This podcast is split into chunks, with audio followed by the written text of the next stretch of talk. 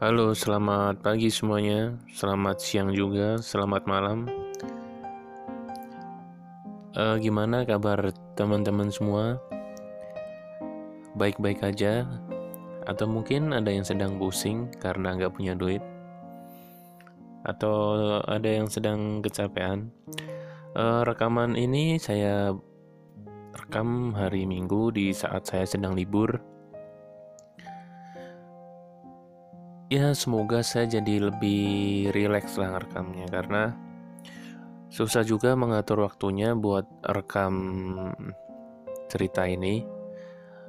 Oh ya jangan lupa buat teman-teman yang pengen kirim cerita WA saja ke 0822 104859 jangan lupa juga di follow Instagramnya @dramanika.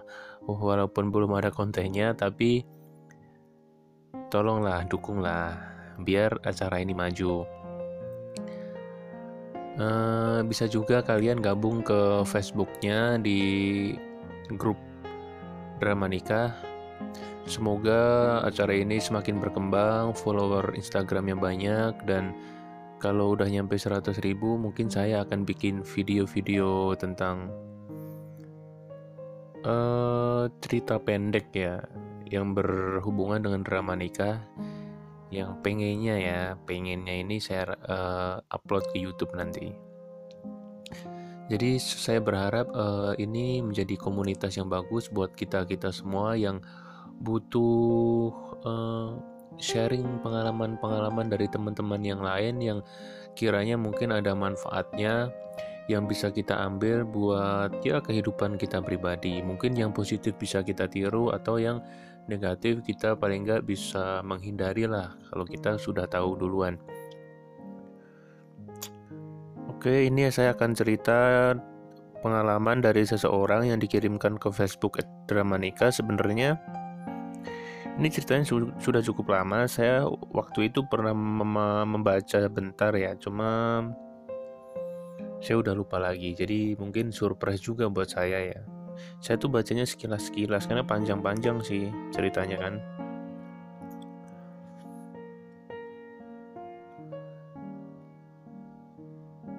Oke, langsung aja ke ceritanya. Sahabat drama nikah, Assalamualaikum, selamat pagi, selamat siang, selamat malam. Saya pendatang baru di grup ini. Saya sih pengennya cerita yang panjang, kisah hidup saya panjang nggak apa-apa saya bacain lah. Tapi jangan terlalu pendek. Kalau panjang sih nggak apa-apa. Tapi kalau terlalu pendek jangan. Ntar nggak seru dong saya ceritanya. Selama menjadi istri dari seorang laki-laki yang bekerja di instansi pemerintahan. Oke, jadi ceritanya itu cerita selama menjadi istri dari seorang laki-laki yang kerja di pemerintahan. Mungkin PNS atau apa sih? Lurah kali. Lurah masuk PNS nggak ya? Nggak kayaknya. Oke.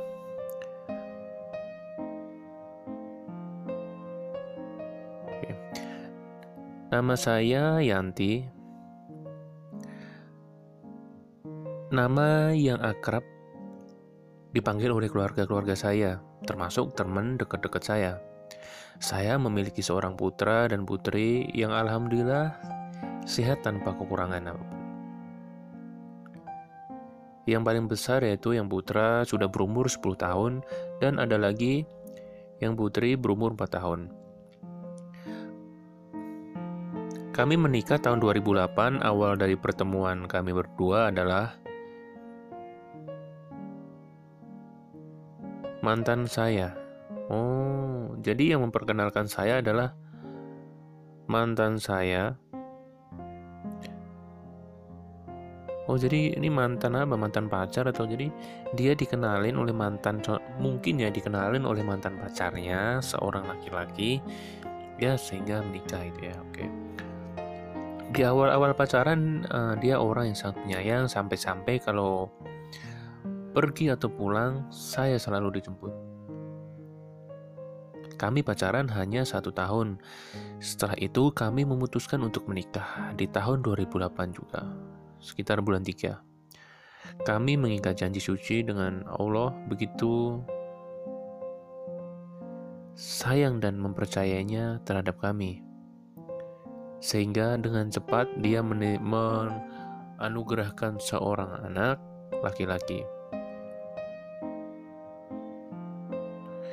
Yang kami beri nama Bintang Wijaya.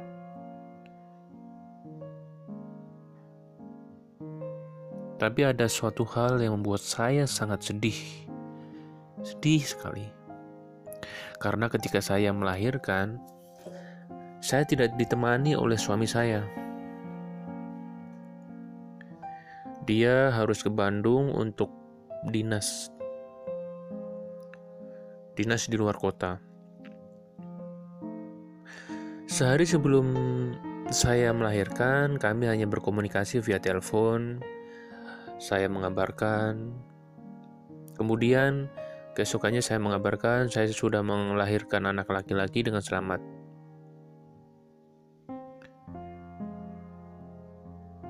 Dari pembicaraan kami, dia sangat senang sekali mendengar kabar itu. Karena memang dia memimpikan anak pertama adalah anak laki-laki. Yang katanya sih, kelak akan menjaga adik-adiknya kalau sudah dewasa. Tapi kebahagiaan itu hanya terjadi satu tahun.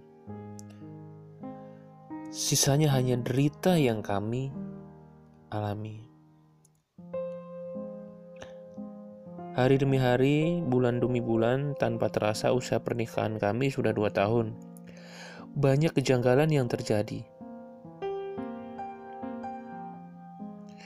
Yang dulunya sikap suami sangat baik, dan sekejap berubah drastis 180 derajat.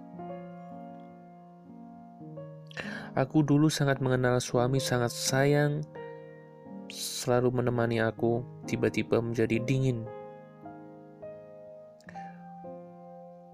Sebelumnya dengan buah hati, dia juga sangat sayang. Tapi sekarang menjadi berubah dan cuek sekali. Aku bertanya, ada apa ini?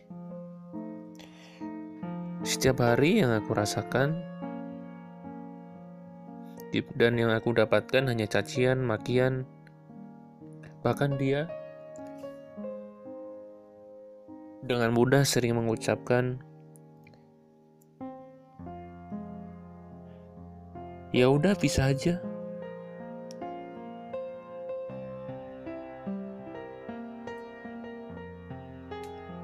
Aku mulai tertekan.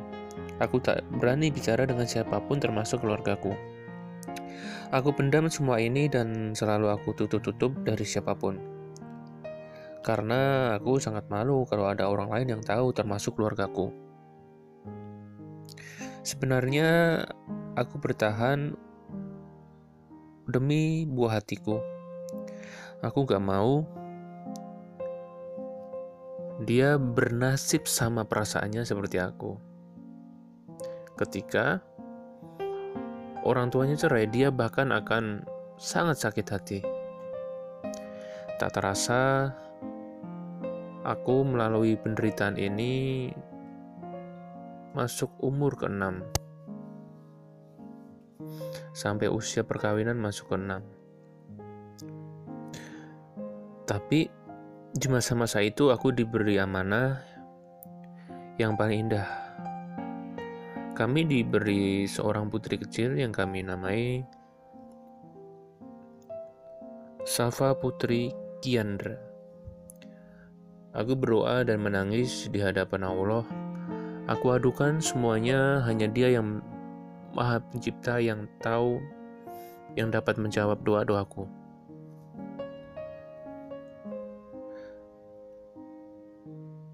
Kemudian Allah menjawab pertanyaanku. Tepat di hari satu tahun usia putriku lahir. Setelah lahir,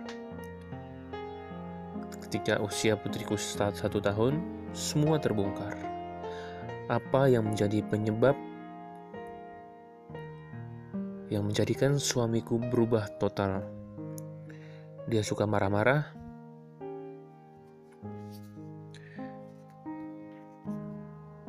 Dia suka kasar. Dan ringan tangan. Tapi aku akui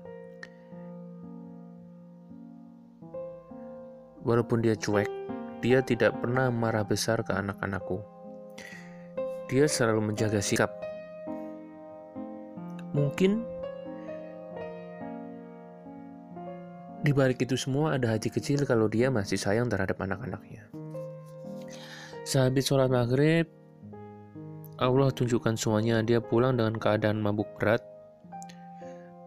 dan melontarkan kata-kata yang tidak pantas namun saat itu didengar oleh anak-anak dan tetangga. Aku hanya diam, diperlakukan itu. Aku menunggu sampai besok agar pengaruh alkoholnya sudah hilang. Aku bangunkan dia untuk makan siang. Tapi yang aku dapatkan cacian dan makian lagi, seperti biasa. Aku menangis dan aku tunggu sampai dia selesai mandi dan makan. Aku bilang dan membuka suara kalau kamu berubah. Sudah mau tujuh tahun, kita berumah tangga, satu tahun saja yang aku rasakan hidup indah bersama kamu. Tapi selebihnya hanyalah luka. Dia pun menjawab, Aku ingin berpisah, Bunda. Bagai disambar petir saatnya, saat itu. Jantung rasanya seperti ingin berhenti.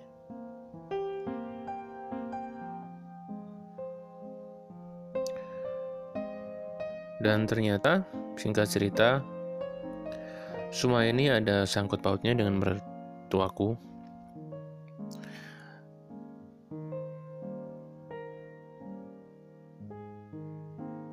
Jadi semua ini ada hubungannya dengan mertua. Ternyata dari awal pacaran dia memang sudah tidak menyukai saya.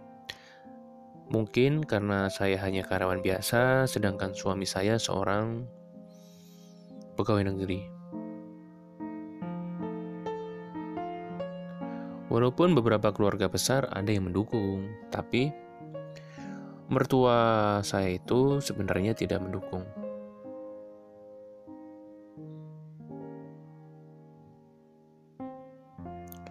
Kemudian setelah itu setelah saya tahu semuanya, kemudian saya tanya lagi ke suami saya. Kenapa mau pisah? Kamu gak sayang anak-anak?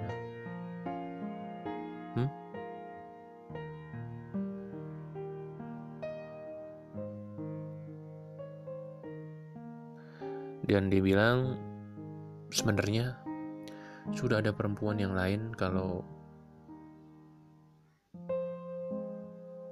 sudah ada perempuan lain yang mau dinikahkan dengan dia. Dan perempuan itu adalah seorang wanita yang bekerja di tempat makan ibunya.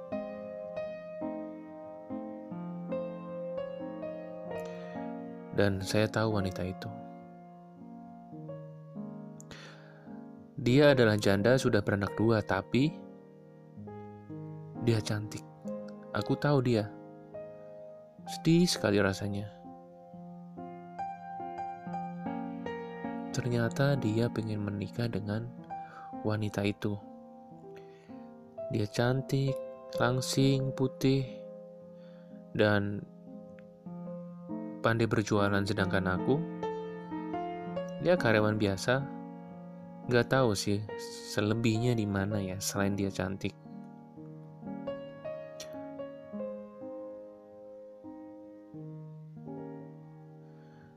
Tiba-tiba saya kepikiran untuk melakukan sesuatu. Yang mungkin saat itu di luar nalar saya saya pergi ke kantor suami saya. Saya nggak tahu waktu itu kenapa melakukan ini. Saya pergi ke kantor suami saya dan mengadukan kelakuan suami saya terhadap keluarga tapi Dia sudah berada di depan gerbang kantor dan menghadang saya. Terjadilah pertengkaran hebat kami di situ. Bahkan dia sempat memukul saya dengan HP tepat di kening saya sampai merah. Sampai kening saya itu merah. Saya saya kaget dan saya jadi takut. Uh, di tempat umum saya dipukul saya seperti jantung saya dek ah kok berani kok tega mukul saya ya? Saya takut. Saya waktu itu tiba-tiba uh, kayak berhenti gitu. Berhenti berpikir kenapa saya dipukul? gitu ba banyak orang yang melihat kami tapi tidak bisa berbuat apa-apa nggak tahu kenapa Mungkin karena ini urusan rumah tangga. Kemudian saya pulang menemui menemui mertua saya yang laki-laki dan mengadukan apa-apa yang terjadi terhadap saya. Uh, jadi di sini yang kurang maaf, sorry saya potong dulu ya. Mungkin di sini yang saya pahami yang tidak setuju itu mertua laki-laki ya. Saya lanjut Mertua laki-laki saya marah besar dan memanggil ibu mertua. Tetapi apa jawaban ibu mertua?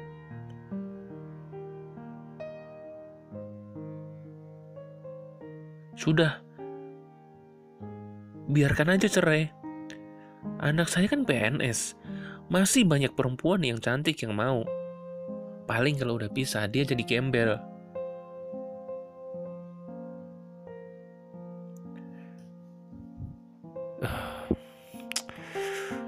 Itu kata-kata mertua saya yang paling saya ingat.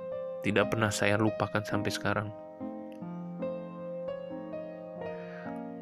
Sebenarnya suami juga sempat minta maaf kalau memukul saya. Karena beberapa keluarga ada yang tahu.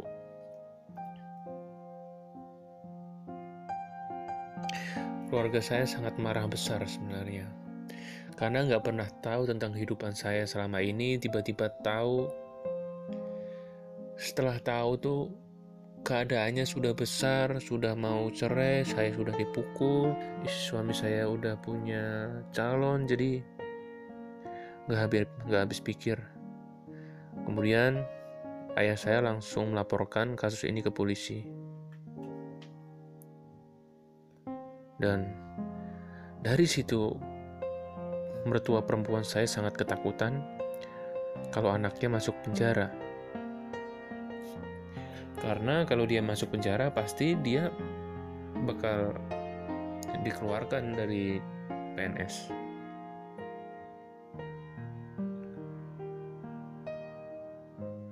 Mungkin karena suami saya anak yang paling besar, mungkin dia pendapatan dari situ pendapatan dari situ banyak dan mungkin paling dibanggakan oleh ibunya. Jadi sangat-sangat ketakutan ketika kami melaporkan ke polisi. Suami saya sempat memohon untuk tidak memperpanjang masalah ini. Dia bermohon-mohon kepada keluarga saya. Dia berjanji tidak akan mengulangi lagi.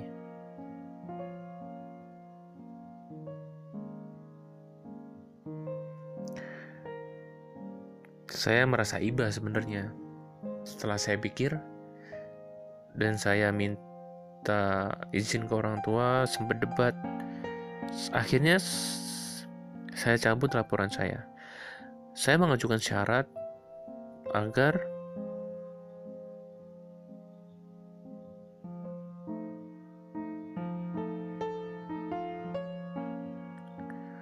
suami saya dengan perempuan perempuan calon suami saya tidak menikah dan mereka setuju nggak tahu gimana ceritanya. Akhirnya mereka setuju. Mereka setuju untuk melakukan hubungan lagi atau pernikahan lagi di belakang saya. Apabila mereka melanggar saya akan melanjutkan kasus ini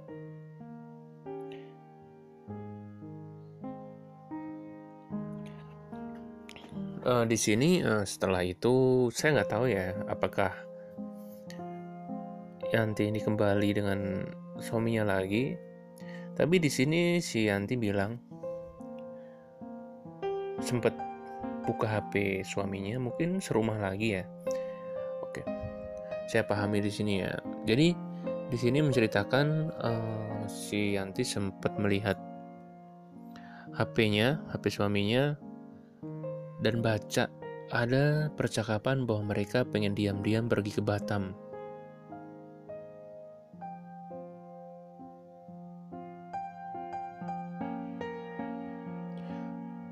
Kemudian saya ceritakan ini kepada orang tua saya dan saya kembali ingin melanjutkan kasus saya sebelumnya ke kantor polisi.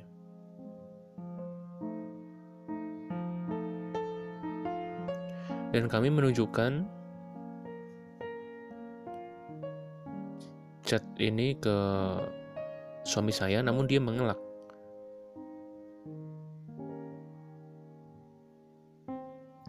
Kemudian saya lapor polisi lagi untuk melanjutkan kasus saya. Kemudian dia ditahan selama tiga bulan.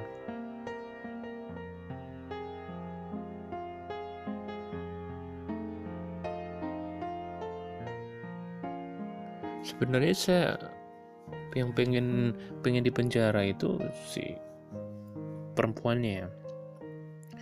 Oke, saya pahami di sini uh, Yanti berharap kalau setelah dilanjutkan kasusnya itu dia berharap yang di penjara si perempuannya aja nggak nggak bisa juga ya karena suaminya yang mukul ya.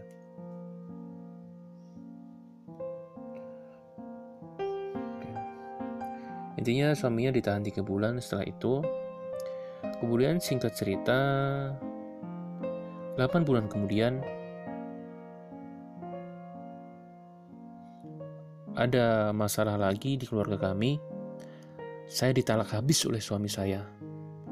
Dan waktu itu saya ikhlas dan rela karena di samping itu suami saya juga memakai barang-barang haram yang disembunyikan bertahun-tahun dari saya.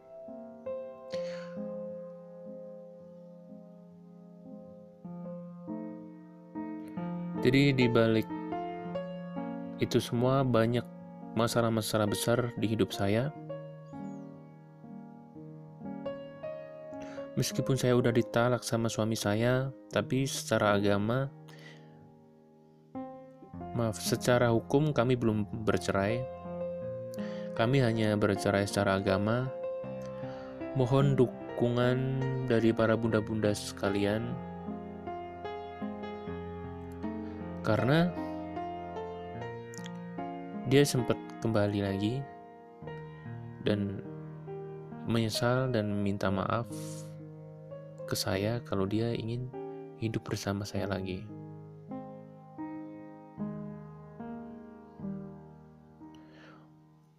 Mohon masukannya Bunda. Terima kasih. Oke, jadi di sini ceritanya sang suaminya itu kayaknya bandel juga ya. Uh, dia mabuk dari awal cerita tadi. Hmm, dia mau nikah dengan wanita yang bekerja di tempat makan ibunya saya nggak tahu pasti ya. Ini beneran mertuanya yang menjodohkan atau gimana uh, kemudian dia memakai barang haram mungkin narkoba ya mungkin. Saya nggak diceritakan di sini. Di sini nggak tertulis sih di ceritanya. Kompleks sekali sebenarnya uh, laki-lakinya itu. Hmm, agak susah apa yang dilakukan di belakang di belakangnya ya kalau bandel seperti itu. Bahkan dia cerita katanya um, sudah uh, memakai barang haram itu sudah disembunyikan bertahun-tahun. Padahal suaminya suka pemabuk. Mungkin mabuk yang ada mabuk yang bener kali ya? Mabuk yang secukupnya gitu. Ada kan di dunia modern gini mabuk tapi tahu. Tapi mabuk sampai parah sampai rumah masih mabuk kan bahaya juga oke gimana pendapat teman-teman semua buat sahabat kita, sahabat kita yang satu ini? Untuk saat ini saya tidak tahu ya kisah Yanti ini. Apakah dia sudah punya pasangan baru atau masih dikejar-kejar mantan suaminya itu yang pengen kembali lagi kita doakan aja semoga hidupnya lebih baik dan Yanti tahu mana yang harus dipilih, mana yang baik, mana yang enggak. Oke. Jangan lupa teman-teman buat yang mau kirim cerita, kirim ke WhatsApp kami di 0822 104859. Jangan lupa juga follow Instagramnya @dramanikah. Uh, tolonglah follow, tolong kirim cerita biar acara ini semakin berkembang jadi komunitas yang bagus. Saya pengennya sih nanti ada selipan-selipan sharing yang bermanfaat buat kehidupan keluarga. Kayak cara dapat duit sampingan, cara pilih sekolah yang bagus. Ya, cara hidup hemat mungkin, cara belanja online. Saya saya juga gitu sih bersama istri saya gitu. Belanja online hemat kadang dapat cash cashback 300 ribu 200 ribu lumayan itu. Kalau beli list tuh token listrik dapat potongan 10 ribu beli pulsa dapat potongan 10 ribu serba online misalnya cara-cara ya yang ada korelasinya sama kehidupan rumah tangga. Oke sekian cerita kali ini. Semoga menghibur kalian. Uh, jangan lupa juga di share di Instagram di tag ya. Di Instastory di tag ke kami di Etrama Nikah biar uh, banyak teman-teman lain yang tertarik ikut dengerin. Oke? Terima kasih